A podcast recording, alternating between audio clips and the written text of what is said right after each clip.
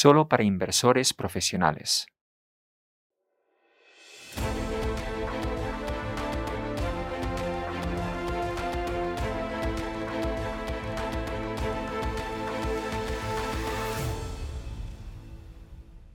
Muy bien, buenos días y bienvenidos a la edición de este mes de NAM Talks. Antes de que entremos en el tema de hoy, quisiera recordarles que tenemos traducción en directo disponible en varios idiomas. Así que para acceder a la traducción simultánea tienen que ir a la pestaña de interpretación de abajo y además si tienen alguna pregunta también pueden contactar con nosotros a través de nuestro correo electrónico nordeafans.nordea.com. Muy bien, pues vamos a empezar ya. El tema de hoy es la descarbonización. Y para hablar de ello tenemos a Hilde Jensen, que es la responsable de Fundamental Equities en Nordea Asset Management. Buenos días, Hilda. Buenos días, Paul. Bien, Hilda, se habla muchísimo de descarbonización, sobre todo en los medios de comunicación cuando fue la COP26 en Glasgow a finales del año pasado. Y hoy lo que queremos hacer es profundizar un poco en lo que es, por qué es importante y también sobre todo qué estamos haciendo nosotros para descarbonizar nuestras estrategias de inversión.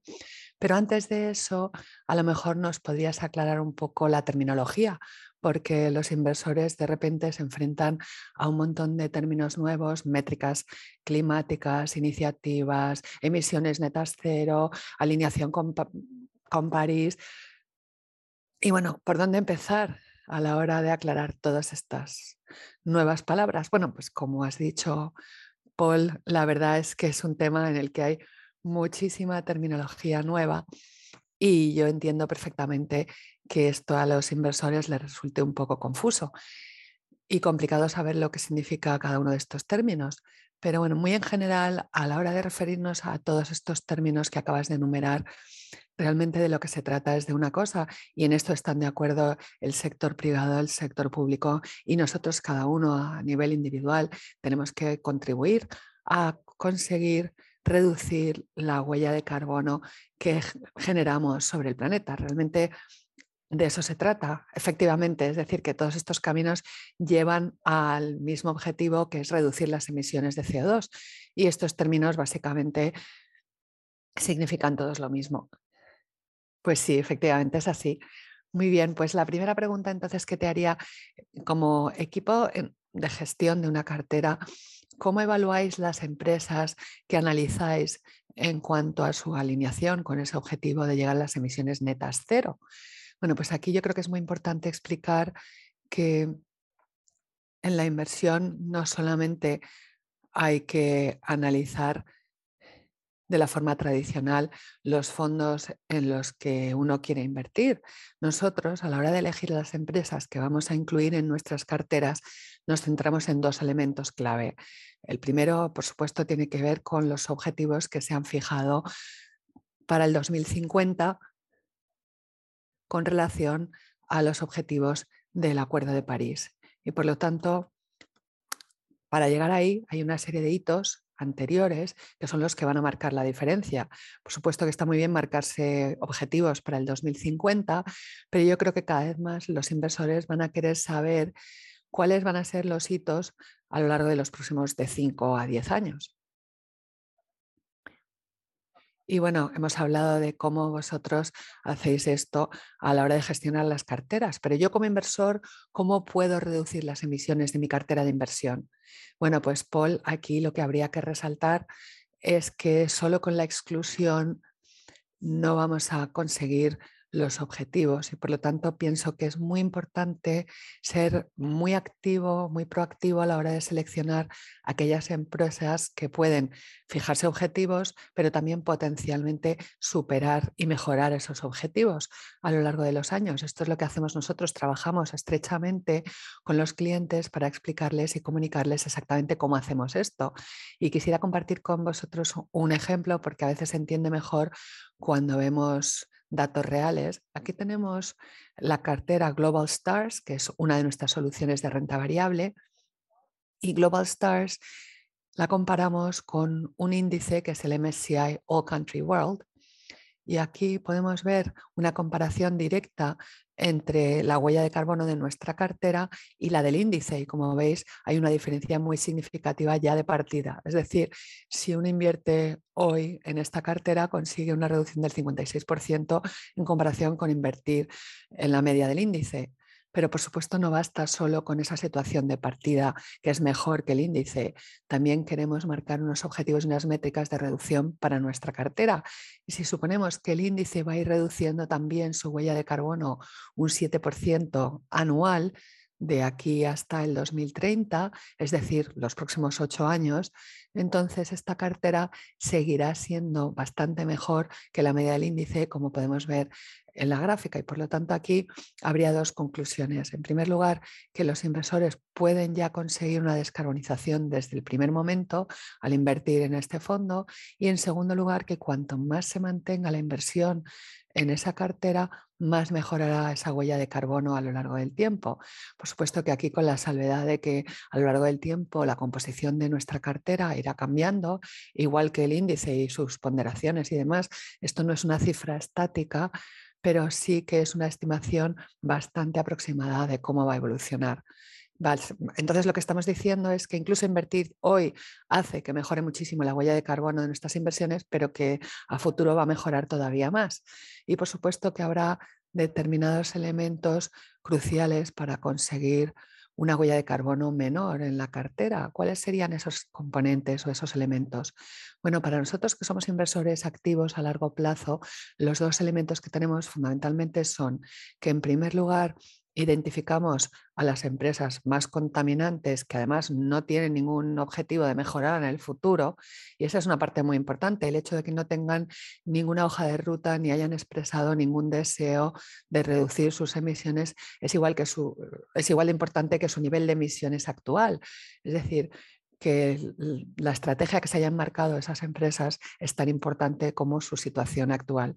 Y lo segundo es que de forma activa evaluamos los hitos que ya se han marcado cuando tienen una estrategia de reducción para ver si podemos conseguir que mejoren todavía más algunos de esos objetivos clave. Y con relación a esto, a veces también ayudamos a las empresas a fijar esos objetivos a través de un diálogo activo con ellos. Y por lo tanto, esta es una herramienta muy potente que tenemos a nuestro alcance al ser inversores a largo plazo, activos. Es decir, que no se trata solo de sentirse bien con las empresas que elegimos, sino también contribuir a que mejoren todavía más. Y los ejemplos reales son siempre una forma muy útil de entender mejor los conceptos. Y he visto en tus diapositivas que tienes un ejemplo del sector de gestión de residuos también. Sí, Waste Management es una de las empresas que tenemos ahora mismo en la estrategia Global Stars y pensamos que es una empresa muy interesante tanto desde el punto de vista financiero como ASG y tienen unos objetivos muy positivos y ambiciosos para la reducción de emisiones de CO2 y también para mm, ampliar su capacidad de reciclar materiales. Waste Management es una empresa americana que evidentemente, como su nombre indica, dan servicios de gestión de residuos a sus clientes, sobre todo en Estados Unidos, y que ahora están invirtiendo cada vez más para ampliar su capacidad de reciclaje, aproximadamente 500 millones de dólares al año durante los próximos cuatro años. La empresa prevé que con esto, evidentemente, podrán reducir su huella de carbono total, pero además mejorar su productividad en sus procesos de reciclaje y potencialmente también reducir sus costes en ese área de negocio, mejorando la calidad de sus productos. Por lo tanto, hay cosas muy positivas que pueden ir surgiendo a lo largo de los próximos años en esta empresa y creo que es interesante también que hayamos elegido un ejemplo del sector de gestión de residuos, que es un, gestor, un sector muy intensivo en emisiones, junto con el sector minero de los metales y del cemento. Y por lo tanto, si queremos tener un impacto positivo a lo largo de los próximos años, este es un sector con mucho potencial. Muy bien, Gilda, y la verdad es que me interesaría mucho que me dijeras qué crees tú que deben buscar los inversores a la hora de elegir gestoras de fondos para reducir las emisiones de sus carteras de inversión.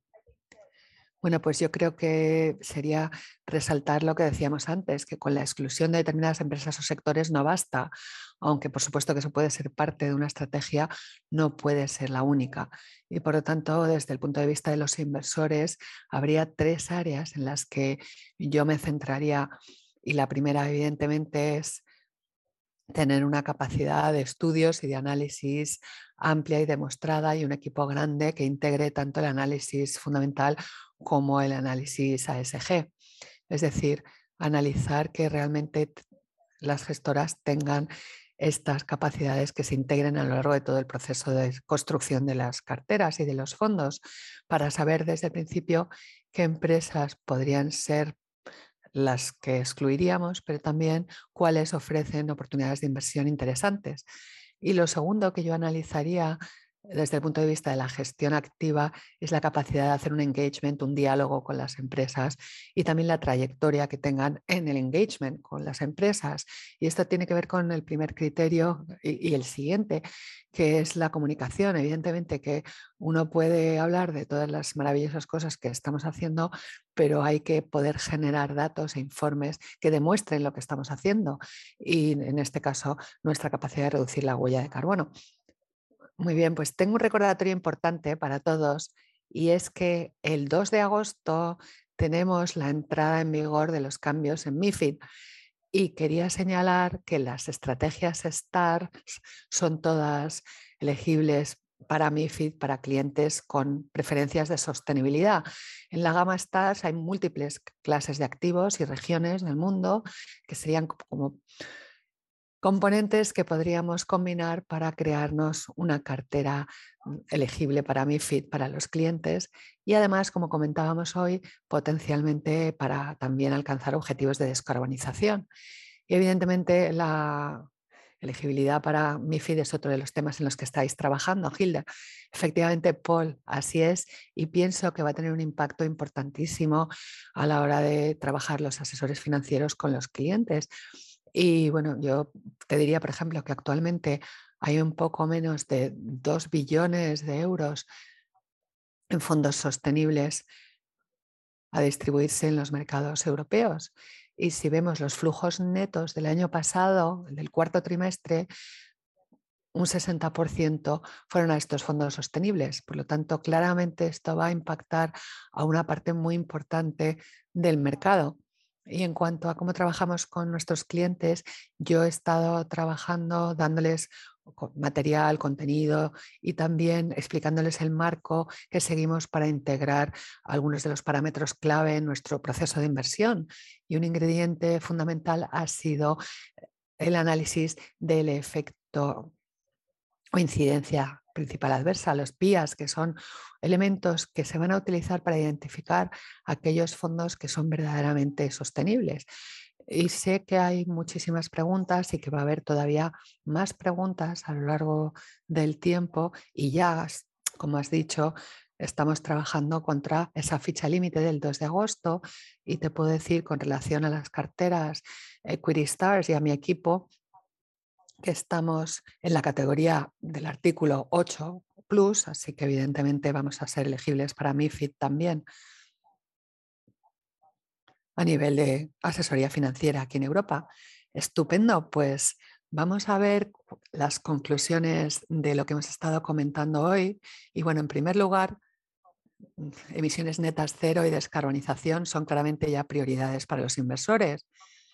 Pero como ya hemos dicho varias veces, solo con la exclusión de determinadas empresas o sectores no basta para la transición que todos necesitamos.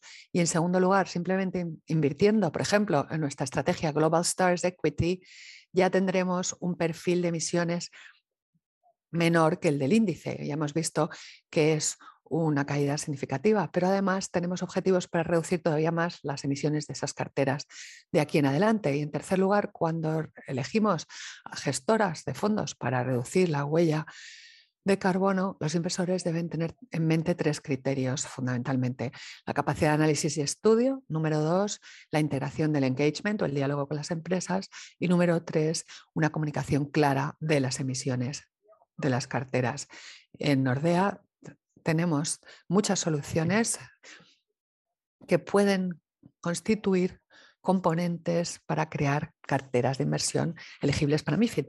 Bueno, pues estas eran las principales conclusiones de hoy. ¿Algún comentario más, Gilde, antes de terminar? Bueno, solamente darte las gracias, Paul, y dar las gracias a nuestro público por escucharnos. Yo la verdad es que personalmente estoy muy motivada por reducir la huella de carbono general del mundo y también trabajar con nuestros clientes para alcanzar este objetivo. Y quisiera también aprovechar la oportunidad ahora de dar las gracias a todos nuestros clientes por la confianza que han depositado en nosotros. Muchas gracias. Genial, muchísimas gracias a ti, Hilda, por estar con nosotros hoy y explicárnoslo todo también. Y como siempre, volveremos a hablar muy pronto. Y finalmente, antes de terminar, si necesitan información adicional sobre este tema o cualquier otro, siempre pueden encontrar más información en www.nordeaassetmanagement.com. Bueno, pues eso es todo por hoy. Nos vemos el mes que viene.